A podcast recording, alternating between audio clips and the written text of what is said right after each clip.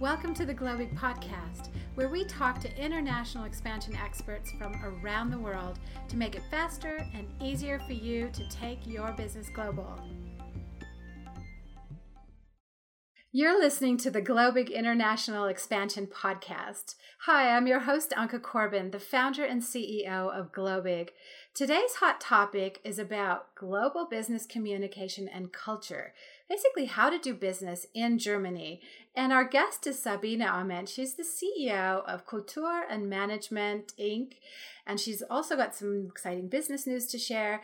Sabine, thank you so much for joining us today. I think this is a really exciting topic and certainly a really relevant topic for companies that are doing business in Germany. Sabine, welcome. Thank you, Anke. I so appreciate you having me here in this conversation.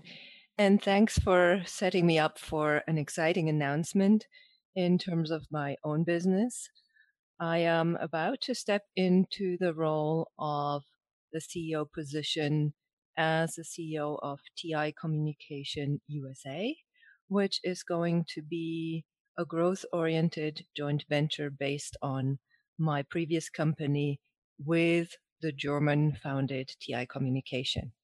So my business will continue in a lot of intercultural communication and also expand into more change and organization development company company work around the world. Mm, fantastic. So what we're going to do today is I want to uh, you know share stories and of course learn about you know how do we communicate well.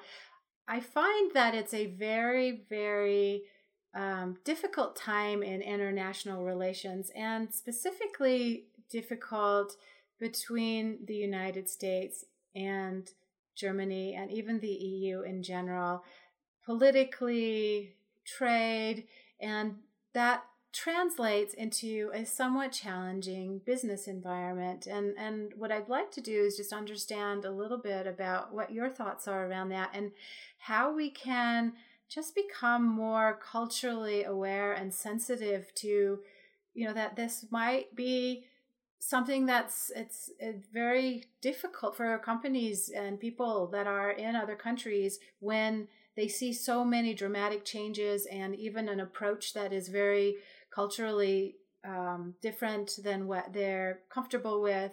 You know how do we manage within that as business people yeah, truly, that that is a challenge. Um, one thing that's important to understand for your European business partners and for Germany in particular is just how big the news footprint about the US is in these countries.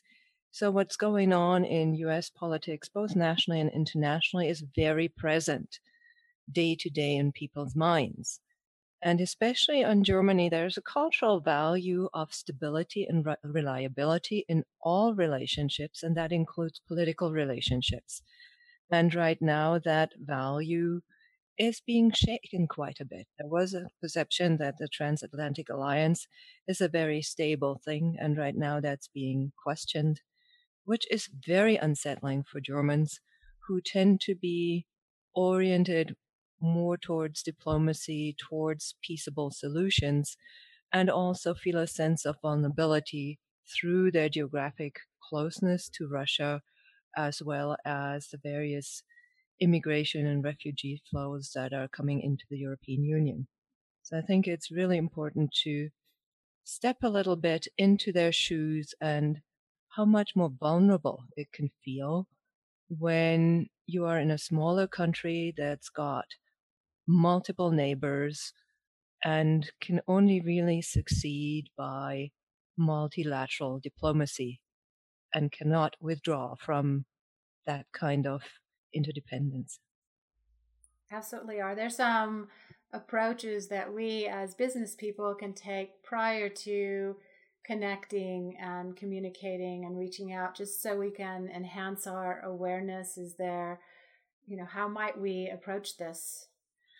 Well, you know, one practical tool that you might already have in your strategy thinking box is a pest analysis. So that's an analysis of political, economic, social, and technological factors. And just try and perspective switch in that and go, what might that pest analysis of the US, for example, look like through German eyes? What concerns might that raise? What questions? Possibly also misperceptions, so that you can then, in your conversations, be a little aware where they might be coming from and better prepared to address some of those concerns as well. I think that we often, as American business businesses and a business approach, we don't always think about the political impact because we don't we haven't had to in a long time. And it's often easy to just ignore it. And and would you recommend based on how to communicate best with Germans that you address it proactively? Or would you wait until that's brought up in a conversation? How how would you tactically do that? Well you might be very surprised how direct at least some germans are in their communication style and how political topics are not taboo so rather than wondering how to broach the topic you might want to brace yourself for some potentially very confrontative and direct questions. And just uh, be prepared. And, and be prepared and know that that's a way of relationship building. It's not a style that's intended to offend you, but use it as a way to build a relationship, to show that you're thinking intelligently about the questions and position yourself as a thoughtful and reliable conversation business partner that way. Absolutely. No matter what you think politically and no matter which side you're on, we need to learn how to have really good dialogues so that we can at least have positive relationships versus we see too much of the antagonistic approach, which isn't helpful or conducive to building great relationships of any sort, even business relationships, right? Absolutely. And know that, in, especially in the German style, it's very content oriented. And for a lot of Germans, a difference of opinion and position is just part of a build, building a relationship and getting to know somebody. It's not the end or the limitation of trust or a potential friendship. It's just, okay, so now that I know what you think, I know you better. And that's a helpful step in the relationship. Which very is interesting. very different to the be diplomatic, find topics of shared interests and maybe switch topics if it seems there might be disagreement. Conversation styles in Germany in that regard are more robust in terms of just difference. Mm-hmm. And that's something that I think we have to be prepared for so that we aren't taken aback and that we aren't um, offended or aren't sensitive to it, right? Yeah, it can be. The directness can feel overwhelming. I mean, when I used to come back from England and China to work in Germany, sometimes it would feel to me like German communication was like speaking in boxing gloves. It felt very direct.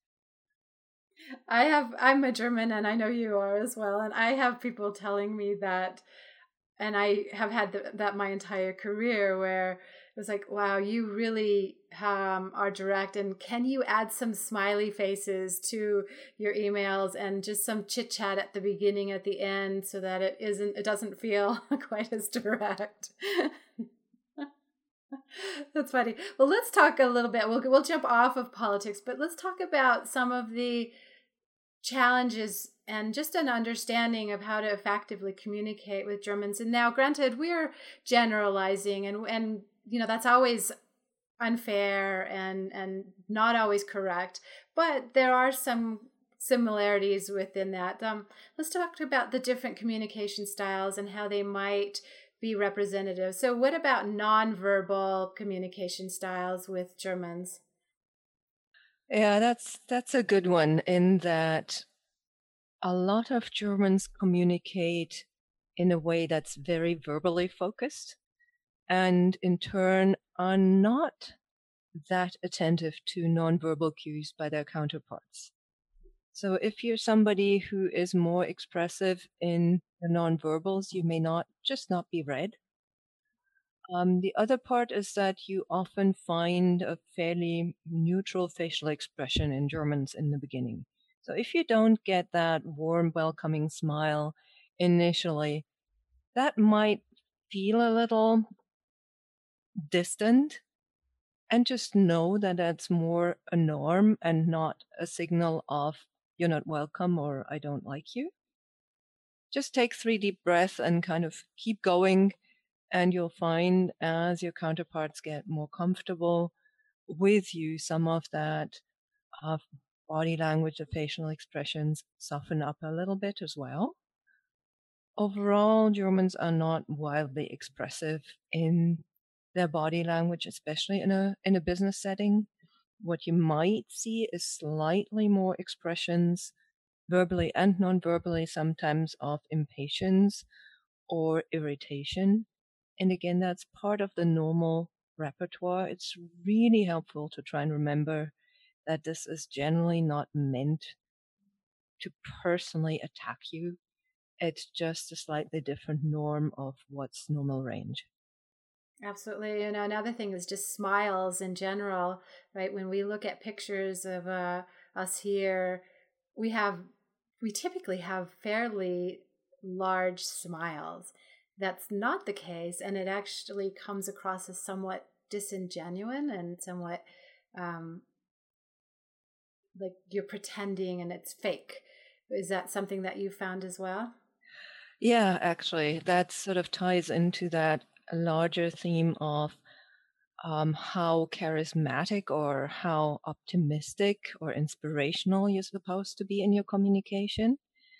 And a lot of Germans view that type of speaking or doing presentation or doing a self presentation as not real. They'll go like, well, nobody can be that optimistic or no situation can be truly that wonderful. Real- reality is always a much more mixed bag.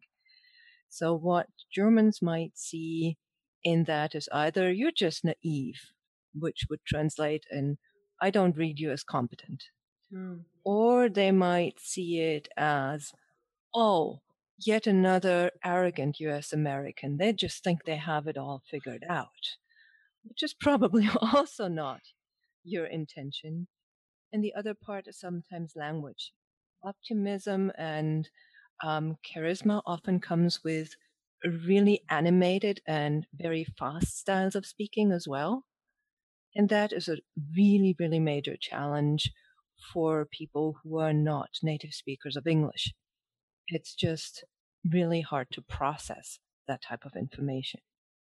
And would you say that there's more care and thought being put into what is being said often? And so not only is there the second language thought process, but there's also the I want to make sure I'm communicating well, or I want to make sure I'm seen as intelligent, or I want to make sure that I'm not making a mistake.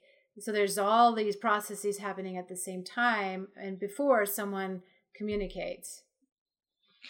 Certainly. I mean, you would probably expect a lot of Germans to be somewhat more going through an internal editing process before they speak, partly because it's the work with, okay, how do I put that into the English language?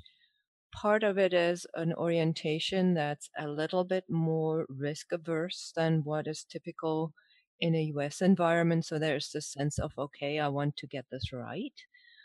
And by and large, German business culture is quite detail oriented. So there's also the part of how do I get my details and content out there really correctly.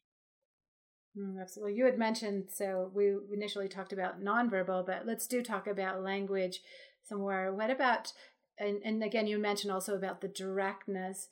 How do you suggest that people that are very direct uh, or indirect, how best to communicate and bridge that gap? Is it a an awareness of it? Is it really staying out there that I'm going to be much more um, detail focused so that we don't have miscommunications, or is it just something that you kind of work out in the process?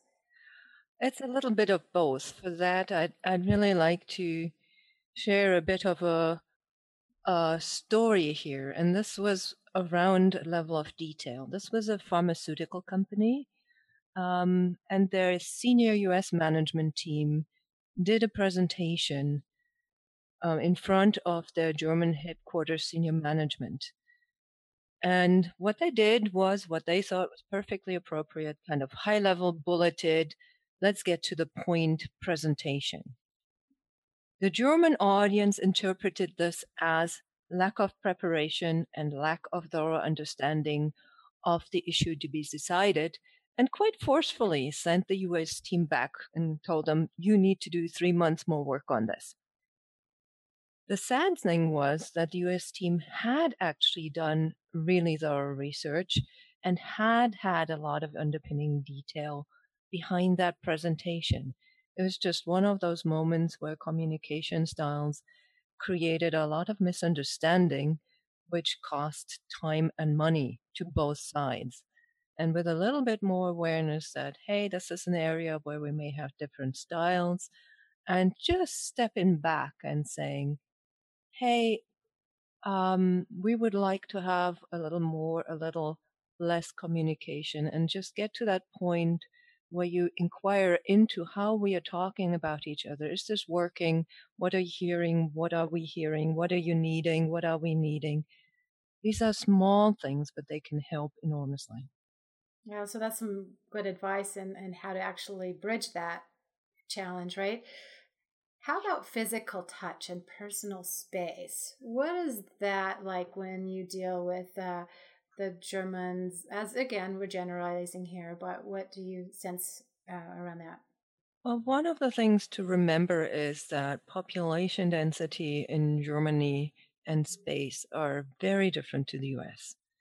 If the US had the population density of Germany, you would have 2 billions Americans living in this country. So just let that settle for a moment and go, okay, what would that do? What that does is that people generally move and stand a little bit closer to each other. But overall, Germany isn't a particularly tactile culture. So generally, you'd find handshakes normal in business. Friends might give, give each other hugs. And other than that, it's kind of not a whole lot of touch. So hugs in business probably not common to see. Would you no. agree with that? No, that would not be common. Interesting, but certainly a normal. How about is it a very strong handshake or is it a very light? Because even culturally, we see differences there. Um, expect the stronger side of things. I certainly learned that as a young businesswoman in Germany that that was one of my ways to kind of really indicate I'm here and I know my stuff that I would be pretty strong in my handshakes. And now I sometimes, depending on where I am, if I don't pay attention, I overdo that and I'm kind of going, oh, my counterpart was exactly thrilled with that right now. you heard them. I was like, okay, that was over the top. they didn't saw this, see this one coming. how about how about email communications? what is the policy on a cold email? Um, can you reach out to someone and expect some feedback? I know I've struggled with the right approach, even though, again, I'm familiar and I still always second guess myself as to how to communicate best. And then, even within the email itself, is it a lot of detail? Is it, you know, what are key things that you must have? That sort of thing. Yeah, I mean, expect reluctance to interaction if your first approach is email and that is a complete cold cold approach. People will just feel like, okay, this is just somebody I don't know. I don't know where they're from. I there's no no sense of relationship, and there's a good chance that you get no no reaction at all. Um, what's important at any rate is to be somewhat formal in that form of address and really lay out clearly what what is the context of why you're writing and what it is that you're wanting and explain yourself. Um, people want to know your why and your your rationale. If they don't understand that, they will certainly um, not respond in a spirit of, hey, why not? I mean, that those types of reactions will likely be less common. Mm-hmm. Even within social media, I've noticed one that a number of, especially senior executives and senior professionals in or professors, they're not at all even on social media. So it's very difficult to use a LinkedIn consistently and things like that. But if they are, they're also not uh, very responsive. Introductions and familiarity and being a part of and joining things are still really important over there, aren't they? Yeah, I would say so. I mean, there's a level of really different sense of boundaries around privacy in all parts of life, and that certainly includes habits uh, in social media, how the boundaries are drawn, how active people are, how integral social media are to people's careers. And at this point in time, they're less so than the US. Do you see that changing in different age groups? Yeah, there there are generational differences. Um, it also depends on on certain areas. I mean, if you're say an an entrepreneur or if you're in the consulting arena, that's a little different from maybe being in your 10th year in a large German corporation as an employed engineer. I mean, there you would have a lot of job stability and not not particularly look at this ongoing sense of I've got to keep marketing myself. Do you find that there are hierarchical relationships that are important to maintain? Somewhat like you see in Asian cultures, where if you're a vice president, you can reach out to someone that's a vice president, but if you're under that, you shouldn't. What is the relationship to hierarchies within the German culture that you see? Well, that depends partly generationally and certainly also by industry. I mean, if you're in a young startup, new technology environment, it can be pretty non-hierarchical and, and free flow and informal. If you're in some of the large corporations and the older industries, it tends to be a more stricter and somewhat more hierarchical structure. So you'll see that. The other part is there is a stereotype of Germans as hierarchical in the minds of many US Americans. And why and is that? What do you think is leading to that? My sense is connected to kind of a historically outdated view of Germans as these strictly oriented militaristic people and that is simply an outdated image that's like has not really been relevant for the last 50 years. Mm. Um, the other part is, I believe, is just that there is that directness in communication, which sometimes comes across as if it were intended to be authoritarian or very directive. And there's a real difference between directive and directness that sometimes gets misunderstood. Is it appropriate for junior person to be direct to a senior person? Is that culturally appropriate or does it go one way, the directness? No, actually, it doesn't go one way.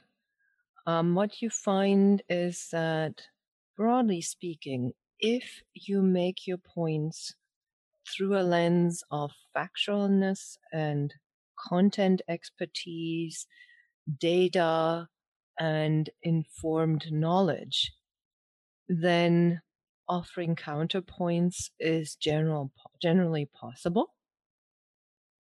What is not acceptable is kind of a more relationally, emotionally um, kind of off response. I mean, telling somebody you just don't get it would mm. probably not be a good idea.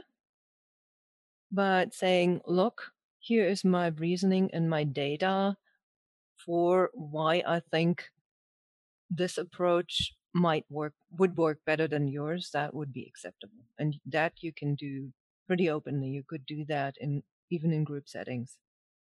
Interesting. So, in a meeting, mm, punctuality and then you know kind of approach and organization. Let's talk about how to make for an effective meeting. And then, and then how do you know whether a meeting's been effective or not? Are there some hints to that based on kind of the response of the group? Well there's a, a couple of things. One is that the expectation is that you come to meetings prepared. So do your homework. Typically meetings have a pretty clearly structured agenda, and the preference in Germany is to stick to that. So, again, know what's on the agenda and then work within that. A lot of meetings come with pretty detailed minutes and action items.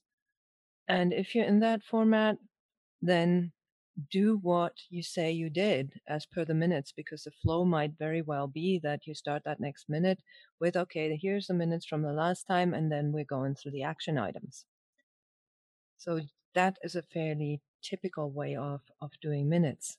If you want to sort of feel the pulse of a meeting afterwards hallway con- conversations if you can have them are absolutely useful. Cultivate those one two three people that you just have an easier time to to talk informally and go, hey, how's your view of how this meeting went? Anything um, we could have done better? Anything we need to clarify? Or follow up by phone with people like that too. Just cultivate kind of a little bit of your your informal conversation and your learning relationships that way so that you can keep fine tuning your ability to read an environment that you're just less familiar with. Given the less expressive personas, do you get a sense, or do the Germans typically, after meeting, then convene and have some sort of a, a group agreement that this is worth pursuing, or do you sometimes get an immediate sense that is there a, a, level of enthusiasm that comes where would they immediately set another meeting up? Are there any of those sorts of indicators you can look for? It can be either or. I mean there can be really okay let's do this let's move forward in in the meeting with a pretty clear indication. Again it depends on what level of meeting what topic what type of organizational culture and especially in larger organizations where more kind of just internal coordination may be needed, they may say, okay, we just need to sit down now and discuss this, and then you'll hear from us. And that's not necessarily a bad sign. Absolutely. I I think it's always helpful, especially for sales teams and groups that are getting meetings, to have indicators of you know what might be a culturally appropriate response and what should you expect versus being disappointed or elated. Right, mm-hmm. either way. Yeah, and I mean, what should we expect next is one of those questions that are okay to ask, or what what is our next step from here? Again, that is a fairly direct content orient oriented questions and as, as long as you don't ask it especially in a sales context in a way that makes you seem intrusive or desperate that's that's absolutely an okay question. One of the things we hear a lot about is is that the especially again thinking americans but this happens in other cultures is that they're not prepared to build relationships and trust over time and that we have to have a, a kind of a longer term vision of being really successful in the German market. And what are your thoughts around that? And are there some senses of how much time are we talking about? What does it take to build that trust? How, you know, just so that companies kind of have a sense of what to mm. expect. Yeah, I would agree with the statement. Um, of it takes time and it is an expectation that longer term relationships are being built. Um, Germans need that sense of you're reliable, I can trust you. And um, for that, you need to show that you're competent, you need to show that you follow through, you show that you have some substance to yourself. And no, that can take three months. Depending on industry, that can also take one or two years. but don't expect things to be moving as quickly as they can be in the US, where sometimes you can really get a project off the ground in, in two, four weeks if you're in the right place at the right time. How much risk do you think that the Germans associate with working with startups? Um, what you see in in Germany is a more generally more cautious approach to business. There is admiration for the startup culture, especially of Silicon Valley. There's fascination. And then when it comes to doing something like this at home, um, there's also hesitancy. I mean, a city like Berlin has a great startup culture, and there's some other regions that do that very well. When you start looking at the medium sized, um, sort of global champion family businesses or the large German corporations, they be they'll be likely more on the cautious side and go, "Are you here to stay? Will you be gone tomorrow?"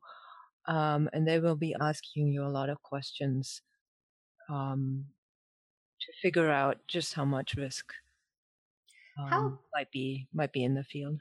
Yeah. How likely is it for people to build um, kind of deeper friendships in a fairly short time period? Because that was something else that I hear about is that it's some people get frustrated because they don't have a personal outside of work relationship, and then others have built really deep long term relationships and but they've taken time so i just want to address just the expectation of that and and would you assume that if you're meeting with someone that you're going to also share their evenings and weekends and and do social things and that sort of thing? Well it depends again on the person and also the organizational culture. It is, however, important to know that for Germans, there is often a separation between work, which is public, and personal life, private, and many Germans don't mix that. So, in the work sphere, there is not necessarily an expectation of friendship. What is important is that you earn respect and that you show competence and that you say what you do and become reliable. And over time, that can grow into the social field or it may not. And if it doesn't, that is not a failure. That is a solid working relationship, emphasis on work. And then, of course, there are, especially if you have, um, say, people who are more in sales and marketing, who are more maybe people and relationship oriented anyway, who might be much more accessible to also doing social things together. It's also a generational thing to some degree. Um, younger professionals are a little bit more fluid at times too. Um, so both are possible, but don't see it as a failing or a personal kind of that you did something wrong.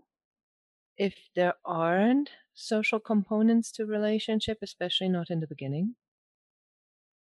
I think that's important because you may be disappointed and think that someone doesn't like you when in fact that that's not the case. No, it's just a different structure possibly of a good working relationship. Right.